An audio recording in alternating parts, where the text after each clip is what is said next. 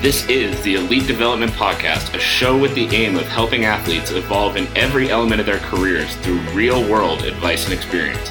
I'm your host, Kenny Dussault. I'm a strength and conditioning coach in Calgary, Alberta, with a singular focus on building better athletes. And now, let's get to the episode. Welcome, everybody, to another episode of the Elite Development Podcast, the show designed to help athletes gain an edge on their opponent and build their dream careers in sport. I'm your host, Kenny Dussault, and today we are talking about how your skill work is getting in the way.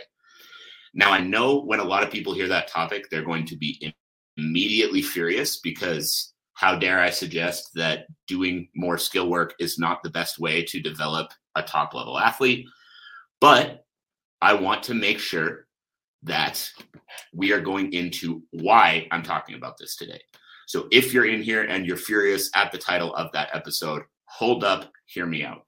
I am not here saying that training your skills is not important. I'm not here saying that training your skills a lot is not important. What I am trying to get across in the show today is that there is more to developing an athlete at the top level than simply training your skills. Because there's this weird culture in a lot of different sports that in order to reach the top level, all you need to do is play the sport. And I know I fell victim to this when I was growing up. I was a high level competitive power lifter. And in my mind, if I wanted to get good at squatting, benching, and deadlifting, all I had to do in the world was squat, bench, and deadlift.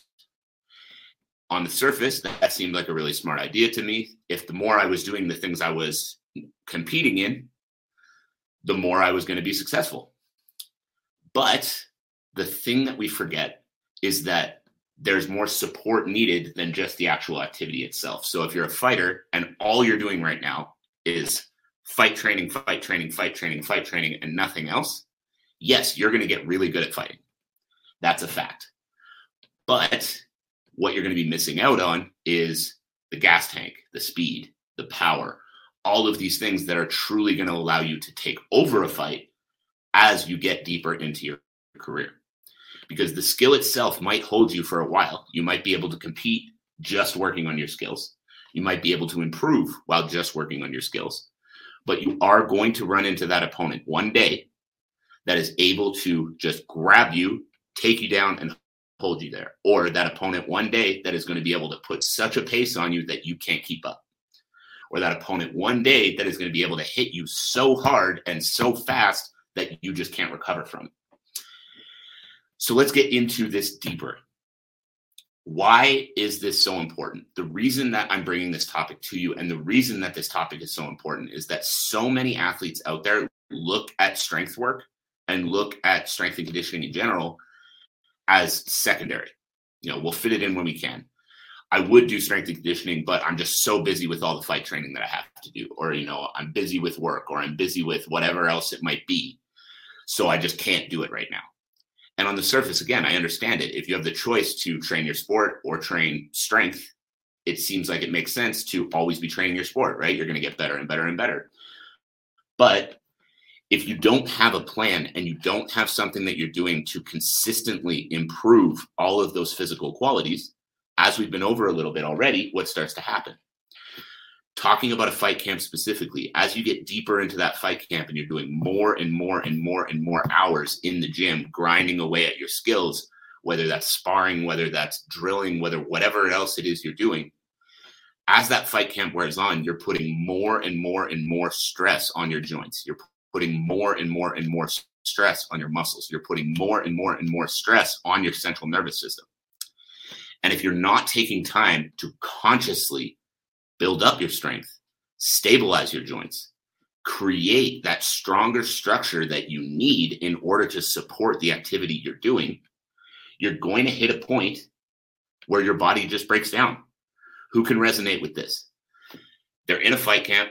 They go through all of this super hard training. Everything's going super well. They're feeling great. They're working hard every day. They're looking sharper. They're looking faster. And then as the fight draws closer, let's say two to three weeks out, all of a sudden they notice they've got a little bit of nagging shoulder pain or they got a little bit of nagging knee pain that doesn't seem to want to go away. And then as they get closer and that nagging shoulder pain or that nagging knee pain starts to come up, instead of saying, Hey, I'm going to take a few days off to let that rest, they think, well, that's part of the game. That means I just got to work a little harder. I got to push through that. And as they push through that, all of a sudden, that nagging knee pain doesn't go away or that nagging shoulder pain doesn't go away. But they keep pushing because that's what fighters do. They keep pushing because they have a fight coming up. They can't take rest, extra rest when they have a fight in two weeks. And by not taking that extra rest and by pushing through that pain, what starts to happen is that nagging pain turns into injury. And then when that injury happens and all of a sudden you've blown your shoulder out, you're coming into that fight now either having to pull out late in the fight camp, which is something nobody wants to do, or being in a position that you're fighting extremely compromised. So, despite training all that time, despite working for weeks and weeks on end to get ready for this fight, now you're either not able to fight at all or you're fighting at 60% of your best because your shoulders beat up and your knee is in pain and you just blew out your ankle last week through a, like some weird kick that just didn't quite land right. And again and again and again, I hear fighters tell me, well, that's just part of the game. Injuries are going to happen. It's fighting, it's physical. And you're right. Injuries are going to happen. But the problem is, so many of these injuries are preventable. So many of these injuries don't have to happen, but people have this mentality that injuries happen. So if an injury happens, just push through it because that's part of the game. And I get it. When you're listening to this, the chances are you're sitting here and you're thinking, but I can't give up my skill work. If I give up my skill training, then I'm not going to have the skills. And if I don't have the skills, I'm not going to be able to fight well. And I understand that thought on the surface. But what you've got to understand as well is the brain is only capable of taking in skills so quickly. Now, I'm not going to come at you with numbers of, you know, the exact amount that your brain's able to take in because I firmly believe everyone's different and everyone's number on how many tra- how many hours of training will actually be effective is going to be different as well. But what I will absolutely tell you is that if you're training your skills 20 hours a week, all 20 hours of those are not effective.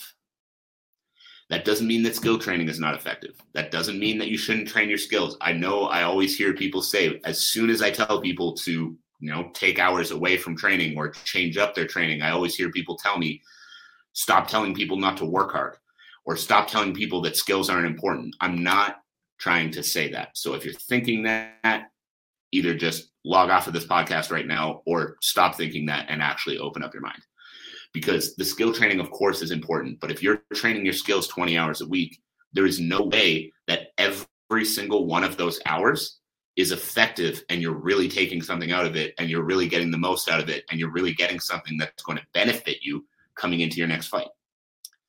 So, what do we do? Because no, you should not be doing strength and conditioning work as many hours a week as you're training your skills.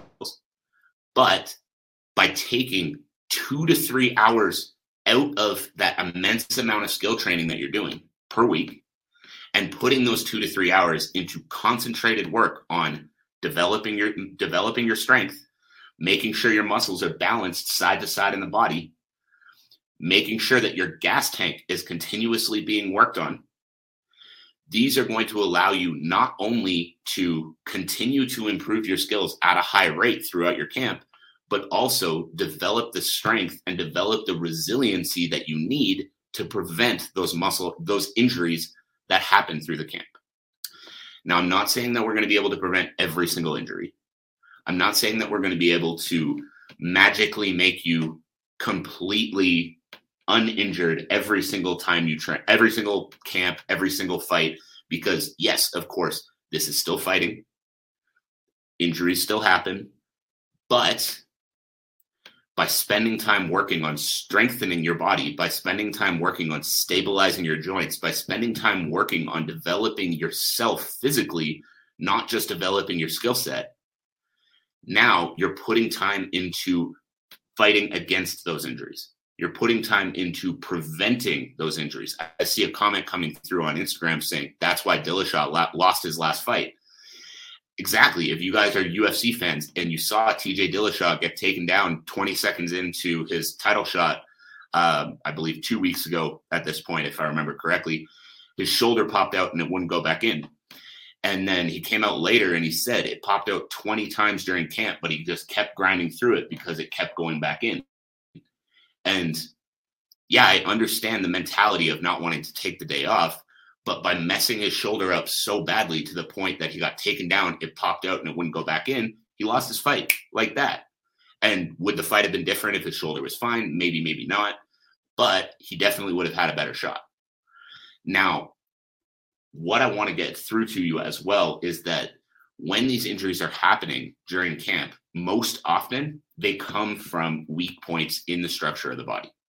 So, you know, if you're throwing 500 kicks a day and, then you pull or tear a hip flexor, that's not an accidental injury. That is your hip flexor telling your body, I am not strong enough to throw 500 kicks a day for an extended period of time. But by spending time actually focusing on building that muscle up, by spending time on actually focusing on developing the body to be able to take that kind of volume, you're not only going to be able to continue to work at a high rate, but your body is going to be strong enough to take it. And I understand you think that you need all this skill work. I understand that you think you need to train 16 to 20 hours a week in the MMA gym or in the boxing gym or in the jiu-jitsu gym or whatever it is to be able to be successful. Because if someone else is training and you're not then aren't they getting ahead of you? But like i said the human brain is only capable of taking in so much information.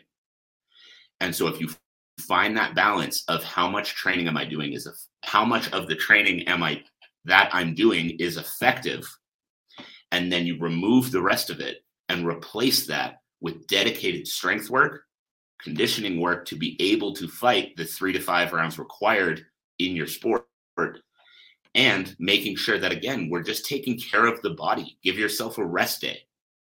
And by doing this imagine how good you would feel if you could come into your next fight healthy. Even if you spent a couple less hours hitting pads or a couple less hours rolling imagine how good you would feel if you could come into your next fight healthy. You could come into your next fight not having to worry about that ankle that hasn't been feeling good for two weeks, not having to worry about that knee that you messed up a week ago in training, not having to worry about that lower back that has been bugging you for the last four weeks, because, but you've pushed through it anyway because that's what fighters do. Imagine how good you would feel if you came in and none of those things were bugging you.